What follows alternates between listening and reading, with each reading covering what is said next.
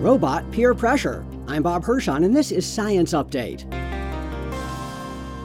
Growing up, many of us were warned against succumbing to peer pressure from other kids. But as interactions with robots become more commonplace, could they influence our decisions as well? Ghent University researcher Tony Belpaeme and his team had children and adults answer extremely easy questions in the presence of cute humanoid robots.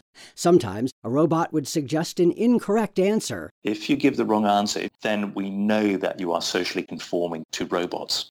And it turns out that adults are not sensitive to peer pressure from robots, but children are. Belpaeme's team reports in Science Robotics that 74% of children's incorrect answers matched those suggested by the robots. He says that as robots become a bigger part of our daily lives, it will be important to understand their potential to affect kids' choices. I'm Bob Hirshon for AAAS, the Science Society.